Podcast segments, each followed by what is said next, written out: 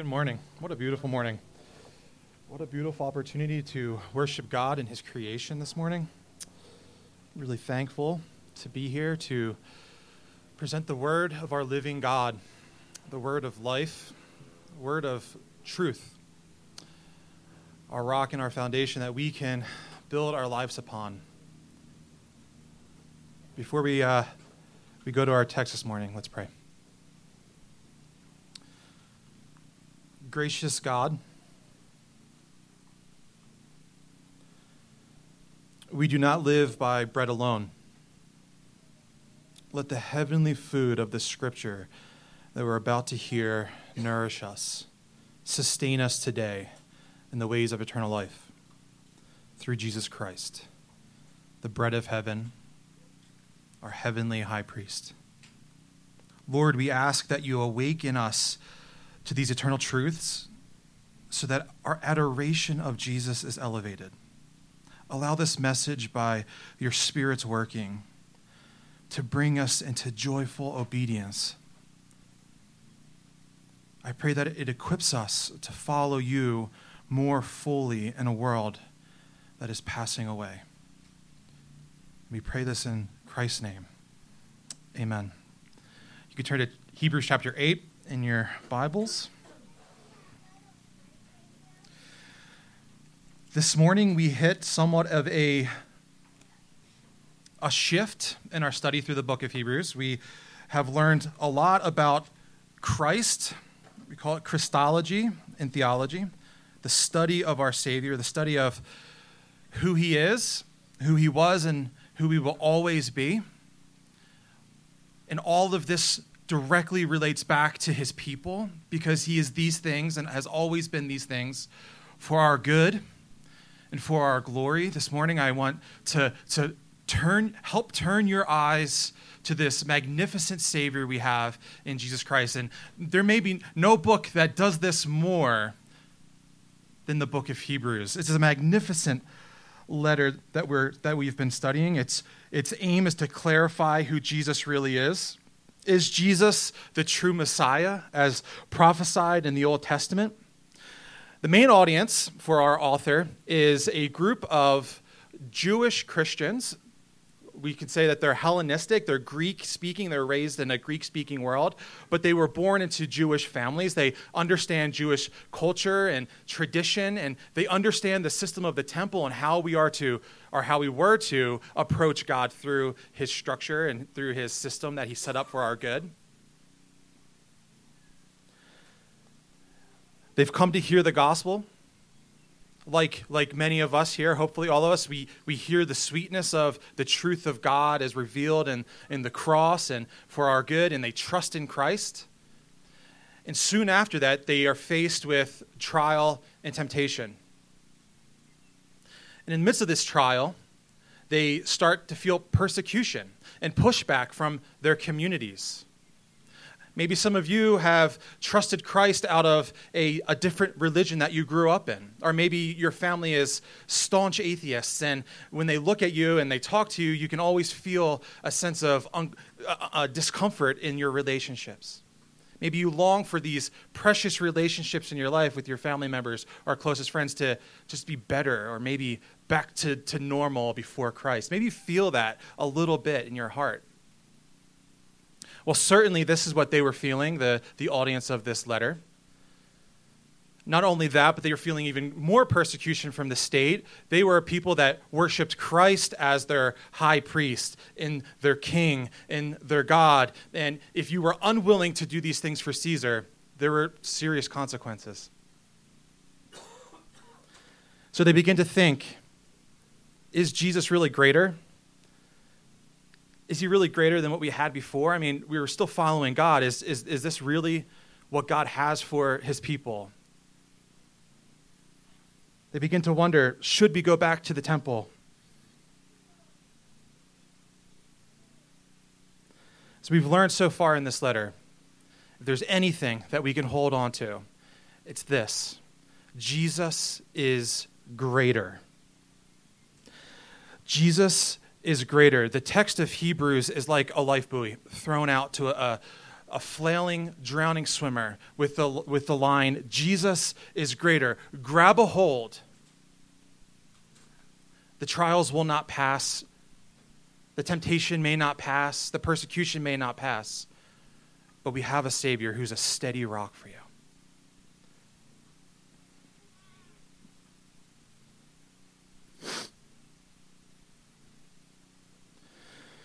So, um, excuse me for a second. So, so this morning, what I hope to see in our text and, and hope to bring, a, bring across well is this point, right? Is this point in the text that Jesus Christ is our high priest who is ministering in heaven on our behalf. Jesus is our high priest in heaven who is ministering on our, on our behalf. What does this mean, though?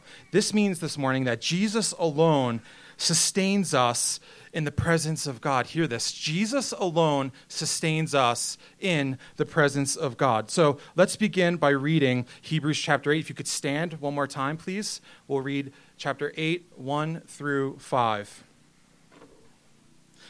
Now, this is the point. Uh, now, the point in what we are saying is this we have such a high priest, one who is seated at the right hand of the throne of majesty in heaven, a minister in the holy place, in the true tent that the Lord set up, not man. For every high priest is appointed to offer gifts and sacrifices. Thus, it is necessary for this priest also to have something to offer.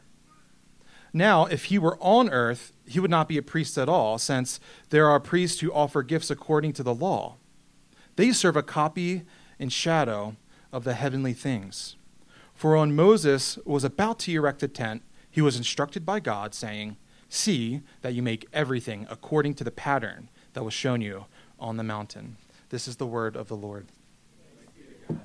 You be seated again. So, as I said before, Hebrews 8 is a hinge in the book. We've, uh, we've established the legitimacy of Christ's role as a high priest for his people. Now we're going to move forward in the book and see, well, what does that mean for us today? So let's look again at verse 1. Now, the point in what we are saying is this church as a preacher, the goal of studying, reading, meditating, praying over a text is to discover the points. And this morning, by God's grace, His providence, He has provided that for us. This doesn't happen often, so let's thank God for it. Um, so, as I mentioned, um, Hebrews 8 is the hinge of the book because it summarizes all that is trying to be said up to this point. We've already covered the original audience of the book. Why were they considering turning back from Christ? Why would they consider turning back to old ways?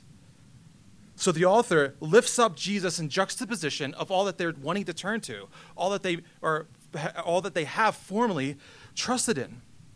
We're giving deep biblical reason to think that Jesus is more excellent. And we're given reasons why you should stay faithful to Christ in the midst of hardship. Let's quickly run through some of the things that we've covered in the first few chapters of the book. Chapters 1 through 2, we've learned that we've learned about the angels and the law, the Torah. Angels were, were thought to be, in their tradition, the original messengers of the law, the Torah. But then we learn that Jesus precedes the angels in the law, and he is a greater law, a greater messenger for God's people chapters 3 through 4 we learn uh, we are reminded of this, the status of moses and the, the purpose of the promised land that God has for his people. Moses was a leader of God's people, and he built the tabernacle. Jesus is more superior because he is a leader of all of God's people, and he built everything. He is truly the creator of all things. Chapters 5 through 7, we were confronted with the priesthood and this person in the Old Testament, Melchizedek. Priests came from the line of Aaron, uh, the line of Aaron in the tribe of Levi. These were men priests, meaning, as men priests, they were weak and flawed priests. They needed to continually make sacrifices for their own sins before they could make atonement for the people of Israel. Even more, these men priests eventually died, and they needed to be replaced by the next generation. Jesus, however, is a superior priest. He's not from the line of Aaron, not from the tribe of Levi, but out of the order of Melchizedek. He is the priest king. He is an image of the priest king in Genesis chapter 14. He's also prophesied of in Psalm 110. Unlike any Levitical priest, Jesus is morally perfect, forever living, and he's an approachable priest king for all his people forever. And in chapter 8, we're going to start thinking about what the temple and tabernacle mean. Should we turn back? If, if we don't turn back to Moses, if we don't turn back to the message of the angels, if we don't turn back to the promised land or the Levitical priesthood, maybe what we should do is turn back to the temple. Surely that, that beautiful structure, that symbol of our, of our nation, that's something we could put our hope in, right? Well, there is there's the quick background, and, and here's the point of what, what he's getting at, the author of this message is getting at. So, this is the point. Verse, we'll continue in verse 1. We have such a high priest, one who is seated at the right hand of the throne of majesty in heaven, a minister in the holy places, in the true tent that the Lord set up, not man. We, notice that word we, right? Let's start off with that. We, all believers in Christ Jesus. Yeah, surely this is talking to the original audience, but Calvary Redeeming Grace, we, we have right now a great high priest who is somewhere doing something right now. Such a high priest. We may not think of Jesus in terms of priesthood, but it would serve us well to do that.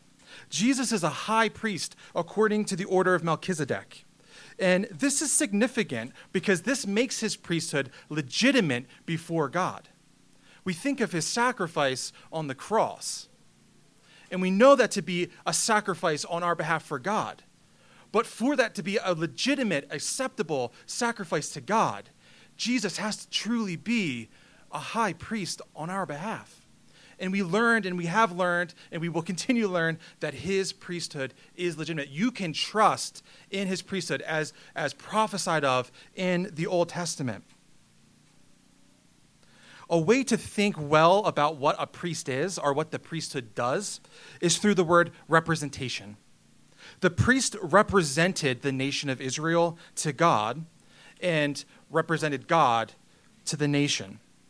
This was done in a specific location, either in the temple or the tabernacle, meaning you would have to go to this specific geographical spot to worship in the presence of God through a priest who represented you.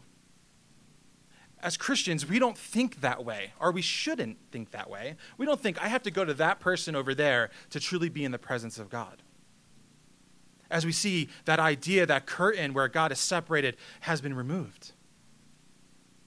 Our high priest, Jesus, as we have learned, is no mere average run of the mill high priest. He is superior for a number of reasons. As we mentioned before, and we will continue to see, in fact, he's superior in every way. Let's consider two ways from the text that makes Jesus' ministry superior. First, through his location, and second, through his work, which we'll call his ministry. First, Jesus is in a better location.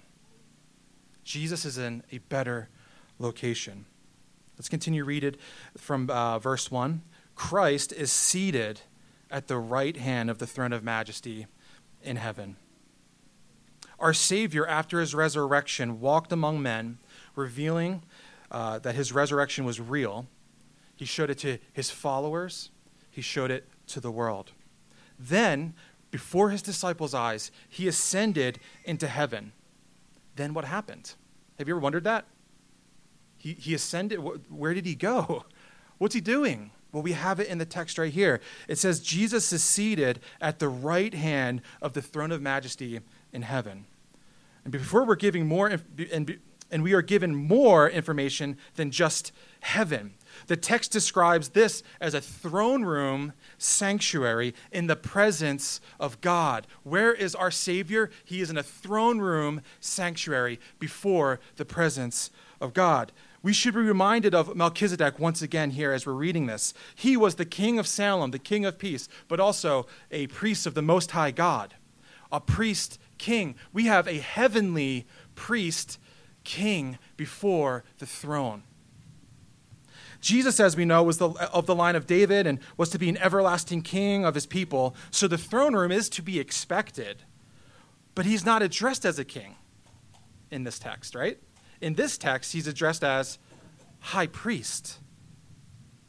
So, our first insight into Christ's location is he's a high heavenly priest king in a throne room. Let's keep reading. Verse 2 He is a minister in the holy places, in a true tent that the Lord set up, not man. Minister in the holy places.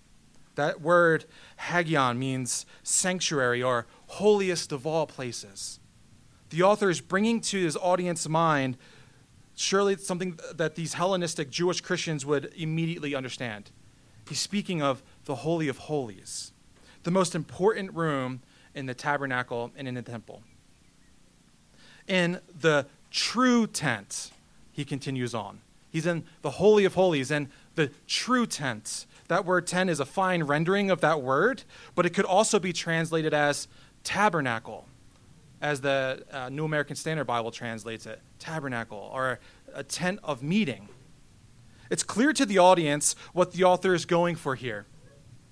He's defining Jesus' high priestly service in terms of worship, where the priests do their work, not just in the tabernacle or temple, but in the Holy of Holies, where the presence of God dwelt. It helps us to understand the tabernacle structure if you're not familiar with it. I'd love to share that with you just for a second, but it was constructed, it was constructed by Moses in the pattern of something greater. All right, so imagine with me for a second you're in the wilderness, which may not actually look too different from what we're seeing to my right. And you would see a rectangular structure. Uh, It'd be beautiful. It, it, would have cloth walls. You would know that it was not permanent, that it'd be something that you could take down and easily transport. And that's what the tabernacle's purpose was trans, to be transported with the people as they moved. If you were to enter into the east side, there was one entrance you would enter into. Then you'd, op- you'd come into the outer court. And what you would see when you went through the wall in the outer court, which was not covered, you would see right in front of you a bronze altar. It'd be pretty big. It'd be burning, there'd be a fire burning. It, that's where you would put your sacrifices on, the animal sacrifices to be burned up.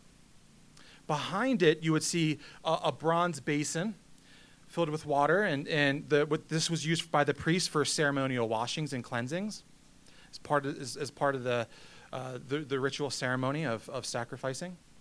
But then behind that, you would see another structure that's built inside of this outer court.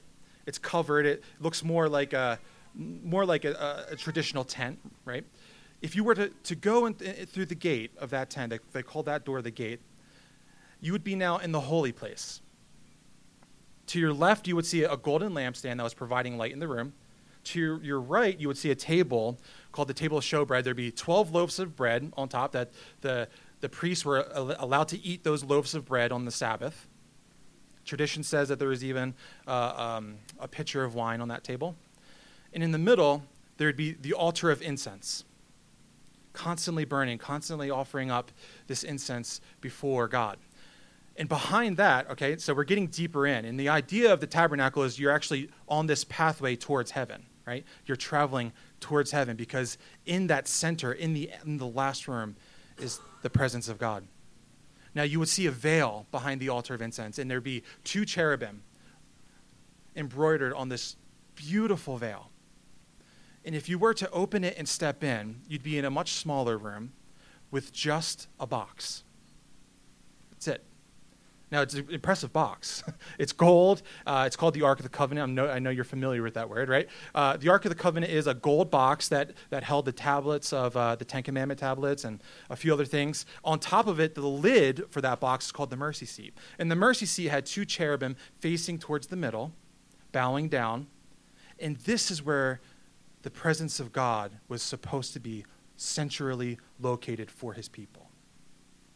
This area was extremely important, and you dare not enter into this room unless God calls you into it, unless God gives you permission. In fact, only one day of the year was one person allowed to enter into that room, and that's called the Day of Atonement. On the Day of Atonement, the high priest, one priest of many priests who was chosen, would go in there and make a sacrifice for all of Israel. There, the shed blood would be put on the mercy seat in the presence of God, bringing atonement for all his people, as a representative of his people, bringing them back into union and communion with their God. Now, we see the importance of Christ ministering in the holy place. He serves as a high priest on our behalf in a throne room sanctuary before the presence of God for us forever. Not a few hours once a year, one day out of the year, but every day, nonstop. That is where our high priest is. In real estate, they say that there's three things to consider for the value of a property. Do you know? Location, location, location. New Testament scholar Michael Kruger says that there's one thing you want to look at for it to evaluate your redeemer. It's location, location, location.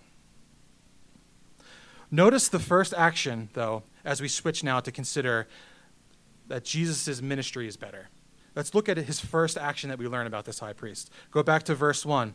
It says that he is seated at the right hand of the majesty in heaven.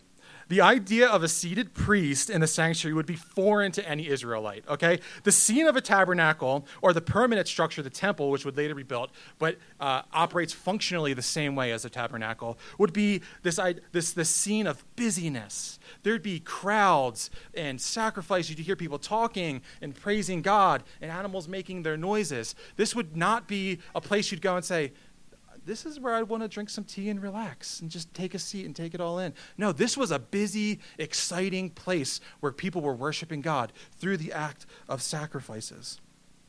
Priests would not be caught sitting down on the job. Yet, here our high priest is seated at the right hand. Right hand uh, signifying authority and power, and seated representing completeness of his one and only final sacrifice. He need not stand, he need not walk around. His job to offer a sacrifice has been finished, his work is done. Last week we read in Hebrews chapter 7, verse 27. You can look there if you still have Hebrews open. It says, He, Christ, has no need, like those high priests, to offer sacrifices daily. First for his own sins and then for the people's, since he did this once for all when he offered himself up. Once for all. A one and done sacrifice was necessary because it was a perfect sacrifice. No need to turn back to the law and the weakness of previous high priests when our perfect priest's sacrificial work is finished verse 2, chapter 8. What else do we learn about Jesus' ministry? Well, he's ministering in the holy places in the true tent that the Lord set up, not man.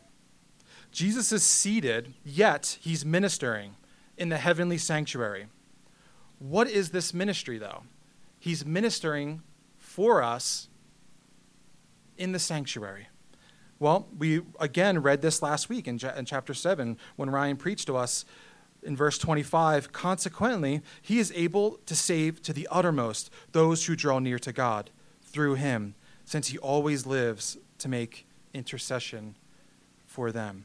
And since Pastor, Pastor Ryan preached that so well, we don't need to explain that again, though I do love the idea of the totality of Jesus saving to the uttermost, the idea of completely and fully also, Christ's ministry includes presently interceding for us, praying for every one of your needs, every one of my needs, and then providing for our greatest needs. Our representative high priest remains forever in the presence of God, saving and ministering for us. And here we see the sermon point really start to grow legs and take shape. Jesus alone sustains us in the presence of God. Jesus alone sustains us in the presence of God. Sustaining means to support, to hold up, or to keep. Is the idea of grasping nourishing and keeping. He sustains us, and nothing will separate us from that sustaining love He has for us. What more does Jesus' location and ministry tell us? We could keep going with this. Let me give just quickly two more points. Jesus' location and ministry confirm that his role as heavenly priest king is acceptable to God. This is important. Old Testament priests needed to continually, ritually cleanse themselves throughout the sacrificial process on the Day of Atonement. Multiple times throughout that process, they would have to wash their bodies and change their clothes and offer sacrifices for themselves. And then, and only then, were they allowed to go into the Holy of Holies. Yet we have a high priest who has entered into this place because he is accepted fully. And his sacrifice for us was accepted fully. Praise him. Unlike the Levitical priesthood on the Day of Atonement, Jesus doesn't go in, make the sacrifice, and leave. He goes in and remains. He remained to continue to minister to us and for us in heaven. Where is your Savior? Where is he, church? He is in the throne room in the presence of God, ministering to you right now. What is it to have Christ as such a high priest? It means to have access to God the Father through the mediator and intercessor, Jesus Christ. Before the throne of God above, I have a strong and perfect plea. A great high priest whose name is love Whoever lives and pleads for me. Now, verses 3 and 4 continue to press deeper into Jesus' ministry being better and his location being better. Let's read verse 3. For every high priest is appointed to offer gifts and sacrifices.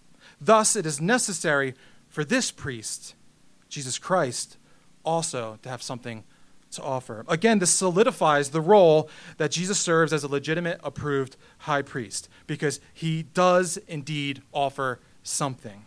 Notice that the writer says something to offer, different than offering of gifts and sacrifices in the plural as he does for the high priest.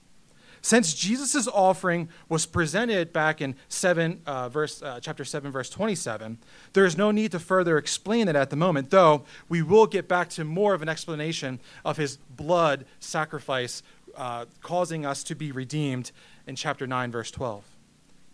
But now I think this hits at the heart of his original audience, right here.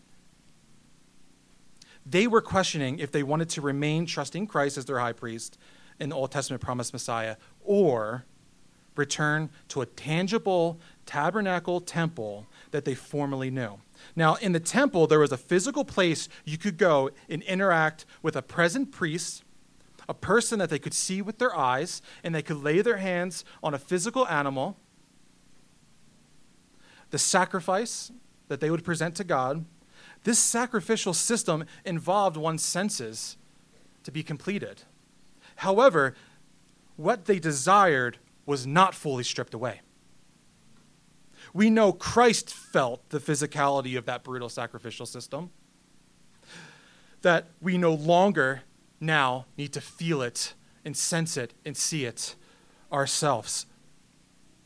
Church, this is superior in Christ to the old system.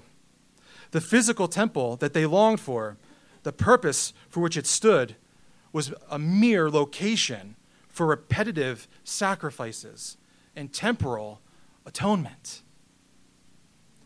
In verse 4, it says now, if he, Christ, were on earth, he would not be a priest at all, since there are priests who offer gifts according to the law. Jesus, as a true high priest, Jesus was a true high priest, but he was not a true high priest of the law not of the tribe of Levi, not of the line of Aaron. Only Aaronic priests were able to serve in these earthly temples. Christ's was a greater temple, church. For Christ, the earthly temple was just a model of the true thing. And hear this He, Christ alone, is the only one worthy to minister in the true temple. In verse 5, man, whew, Man, I love this verse. Let's read it together because this is where it all rounds out, church. They, the Levitical priests, they serve a temple, uh, they serve a copy and shadow of the heavenly things. For when Moses was about to erect the tent, the tabernacle, he was instructed by God, saying, See that you make everything according to the pattern that was shown you on the mountain. This is huge. Please don't miss it. What is being said here is this Jesus' ministry as a high priest was greater than those of the Old Testament because ultimately, their temple and tabernacles were just merely shadows of the real one. Shadows of the very sanctuary that Jesus Christ is currently ministering to, for us and to us in right now. This quote here is taken from Exodus chapter 25. Please turn there. Um, I want to look at this text a little more in detail to kind of set this up even more strongly. As we read, uh, the be- as we read at the beginning of the chapter before the sermon took place, let's, um, let's turn here and continue to consider um, what is really going on here in, the, in the, the, Moses being in the presence of God. If you turn there, uh, Exodus 25, I want to just give a quick summary of what this chapter is all about. So, in the beginning, the Lord is speaking to Moses. I want to, uh, I want to specifically look at verse 9 and 40. So, in the beginning, Moses is up on Mount Sinai. He's talking to God. God is giving him instruction on, on how to, to build this tabernacle. He says, This is the stuff you need to make it. And then he says in verse 9, Do this exactly as I show you concerning the pattern of the tabernacle and all of the furniture. And by this pattern you shall make it. Well, make what? Well, I've already talked about what's inside the tabernacle. He goes through and says, This is how I want you to make the ark. This is how I want you to make the mercy seat. This is how I want you to make the table and the dishes and the lampstand. All of these things that we see inside the tabernacle that we covered. And in verse 40, look at verse 40. It says, And see that you make them, these things, after the pattern for them, which is being shown you on the mountain. And this is it. This is the verse 40 is the one that, that our writer is quoting here. Make them, all of these things, movable for the tabernacle, which will eventually be replaced by the temple, after the pattern for them, which is shown you. You can turn back to Hebrews 8 as I, as I explain this. But what Hebrews is picking up on in this verse would have served Israel so well for them to understand. Moses on Mount Sinai is not merely told how to construct the tabernacle He's not saying, This is, listen, I'm going to tell you how to do it. That's not what's going on here. Instead, what God is doing is He's showing him what the tabernacle looks like. He's giving him insight a, into a physical replica model. That word, pattern there, tebnit, right, literally means something that is representation of something else. It's literally a physical vision model that he's seeing of the tabernacle. This is really important. So, how did Moses get these plans? He was shown it. God allowed Moses to see the true tent, the one in heaven. That was a, that, then go and build a model on earth. This means that the throne room, the holies of holies in heaven, predates the tent constructed in the wilderness. Christ's sanctuary is greater than their sanctuary because it's eternal. It's not a shadow, it's not a copy. That is why the author uses these words, copy and shadow, in verse 5, of the true tent in verse 2. A few weeks ago, I was in California for a wedding, and um, it was beautiful. We were in the mountains, and the couple that was getting married were really outdoorsy people, and they love to climb on, on rocks and stuff, and um, which is cool. And we uh, so we went to this world famous uh, climbing spot called the Buttermilks. Um, so the day of the, of the wedding, we, Lori and I were in the wedding. So you know, we, we wake up, we get dressed, and we're going to go take uh, pictures of the wedding party. And uh, this is great because these four by four off road trucks pull up and they're like, okay, wedding party, get in the trucks. We're going to go take pictures. And I'm like, yeah, sweet. I don't, I'm wearing a white shirt. I think I may have been wearing this exact one. And I'm like, it's about to get dirty, but it's going to be fun. So we get in the, literally get all pack into these trucks, not even enough room for seatbelts. It was crazy. And we start, start driving towards the mountains, right? Off roading it was crazy. And then we start literally driving up the side, off roading up the side of this mountain, and the drivers were skilled. So I only half felt like I may die. And we get to the top of the mountain, and we all get out, and the cameraman's there. He's a radical, gnarly mountain climber photographer. So he's like roped in and everything. I'm like, this is weird, like, but this is cool. And uh, so we get to the top of the mountain, and there's this steep cliff. And what they wanted to do was take um, um, a picture of their first sight. Ah, I forget the word of it. Uh, first look. Thank you. Uh, first look, which means it's the first time the groom sees his bride. Really neat concept, right? So we're already on top of this mountain, and then he's like, "We're going to do it up there."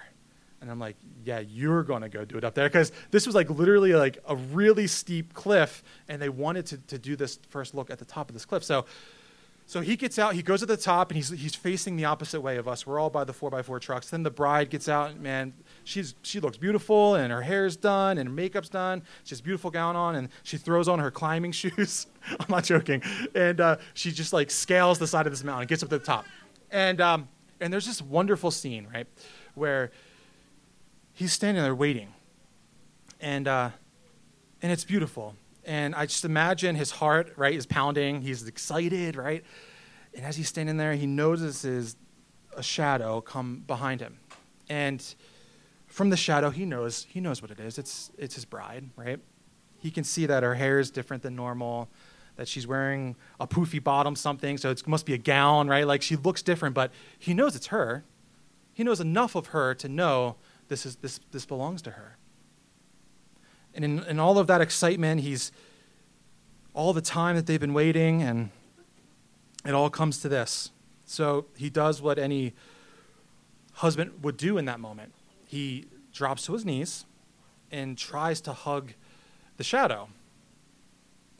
Now, I know that sounds really foolish for me to say because clearly that's not what he did. But there's, there's something there about this, right? Clinging to, to the shadow instead of the thing that the shadow belongs to. It's not what he did. He turned around with all the emotion and the pressure behind his eyes was welling, and he embraces his wife. Give me my wife. Why would I just want the mere shadow? I love the shadow. The shadow's great. Like, I want to keep that part too, but give me my wife. And they hug and they take pictures of it. And for any of you that were concerned like me, they did climb down safely afterwards. But the foolishness of desiring the shadow is what the author is pointing out here. That's what he's trying to say. He is, in a sense, saying, You desire the earthly physical temple and the former sa- sacrifices, but they're just the shadow of the real thing.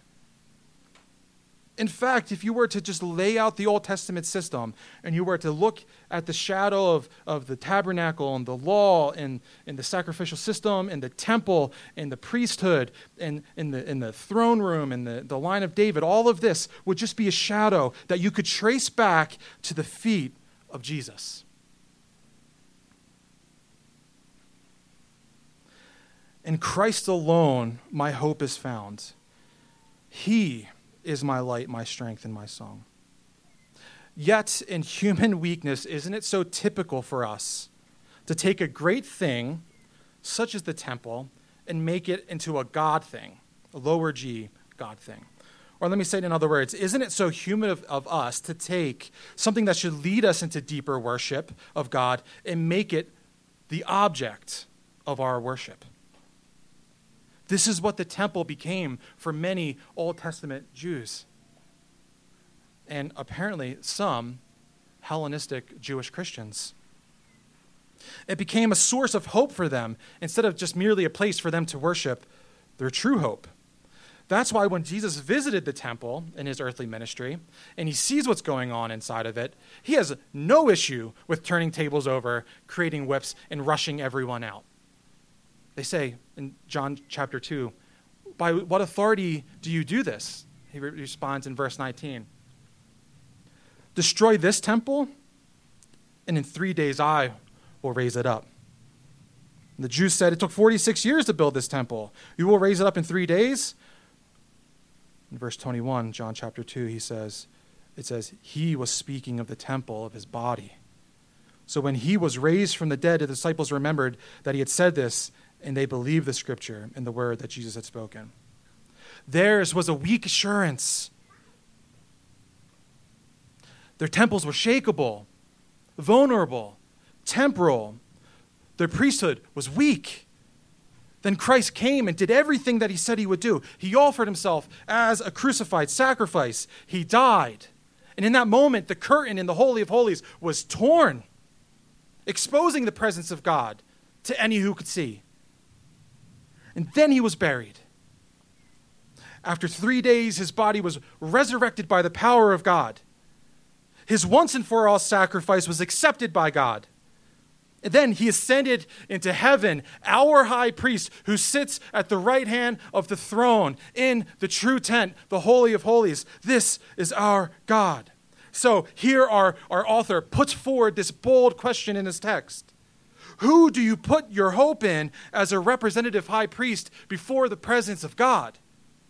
Church, if you're like me and you face any sort of spiritual struggle in your lives, you feel persecution ever, you feel the weariness of your Christian pilgrimage, then what you tend to do, like myself, is to look inward and outward instead of upward when our eyes are not fixed on our high priest who's serving us in heaven, we begin to sink just like Peter on the Sea of Galilee. What we need to do is fix our eyes on the ministry of our high priest and the sacrifice of our high priest to sustain us before the presence of God. We cannot enter the holy place apart from the approval of the one at the gate. Church, don't you want to be allowed into the Holy of Holies? Don't you want to be in the presence of your Creator? Don't you want to enter the veil of the Holy of Holies with full confidence and assurance that when I step over that threshold, I won't drop dead immediately in the presence of a thrice holy God? Do you feel that way? Is that what you desire?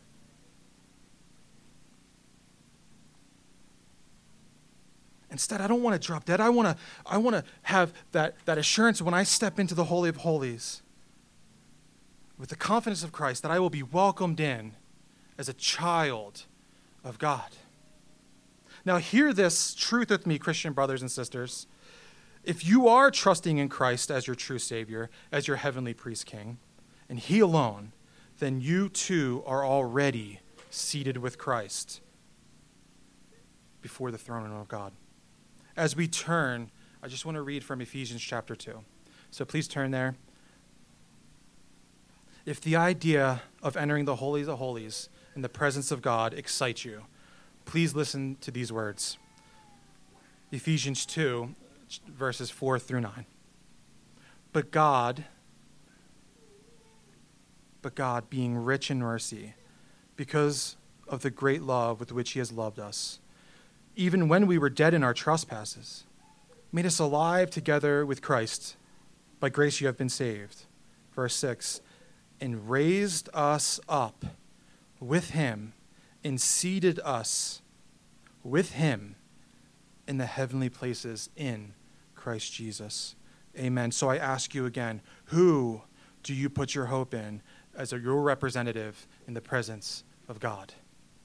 May it be Jesus and Jesus alone, church. When you doubt God's presence in your life, when you doubt that He is for you, or you cry out in prayer and it seems like your prayers are just going into the air. Trust in Jesus alone. He will sustain you in the presence of God.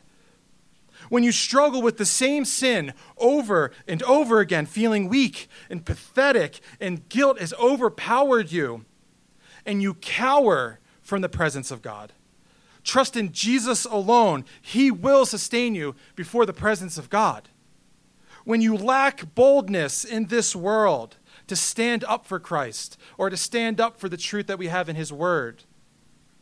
And that shame reminds you that you're unworthy of the presence of God. Trust in Jesus alone.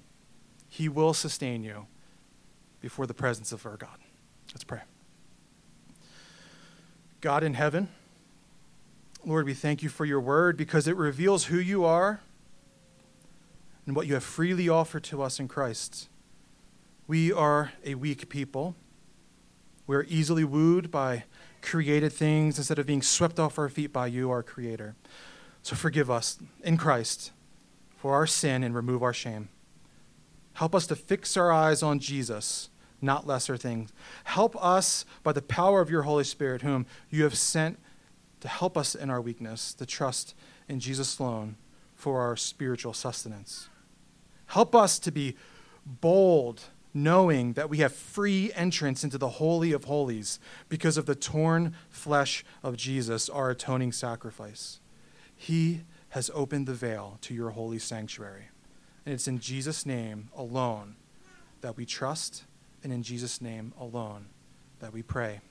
Amen.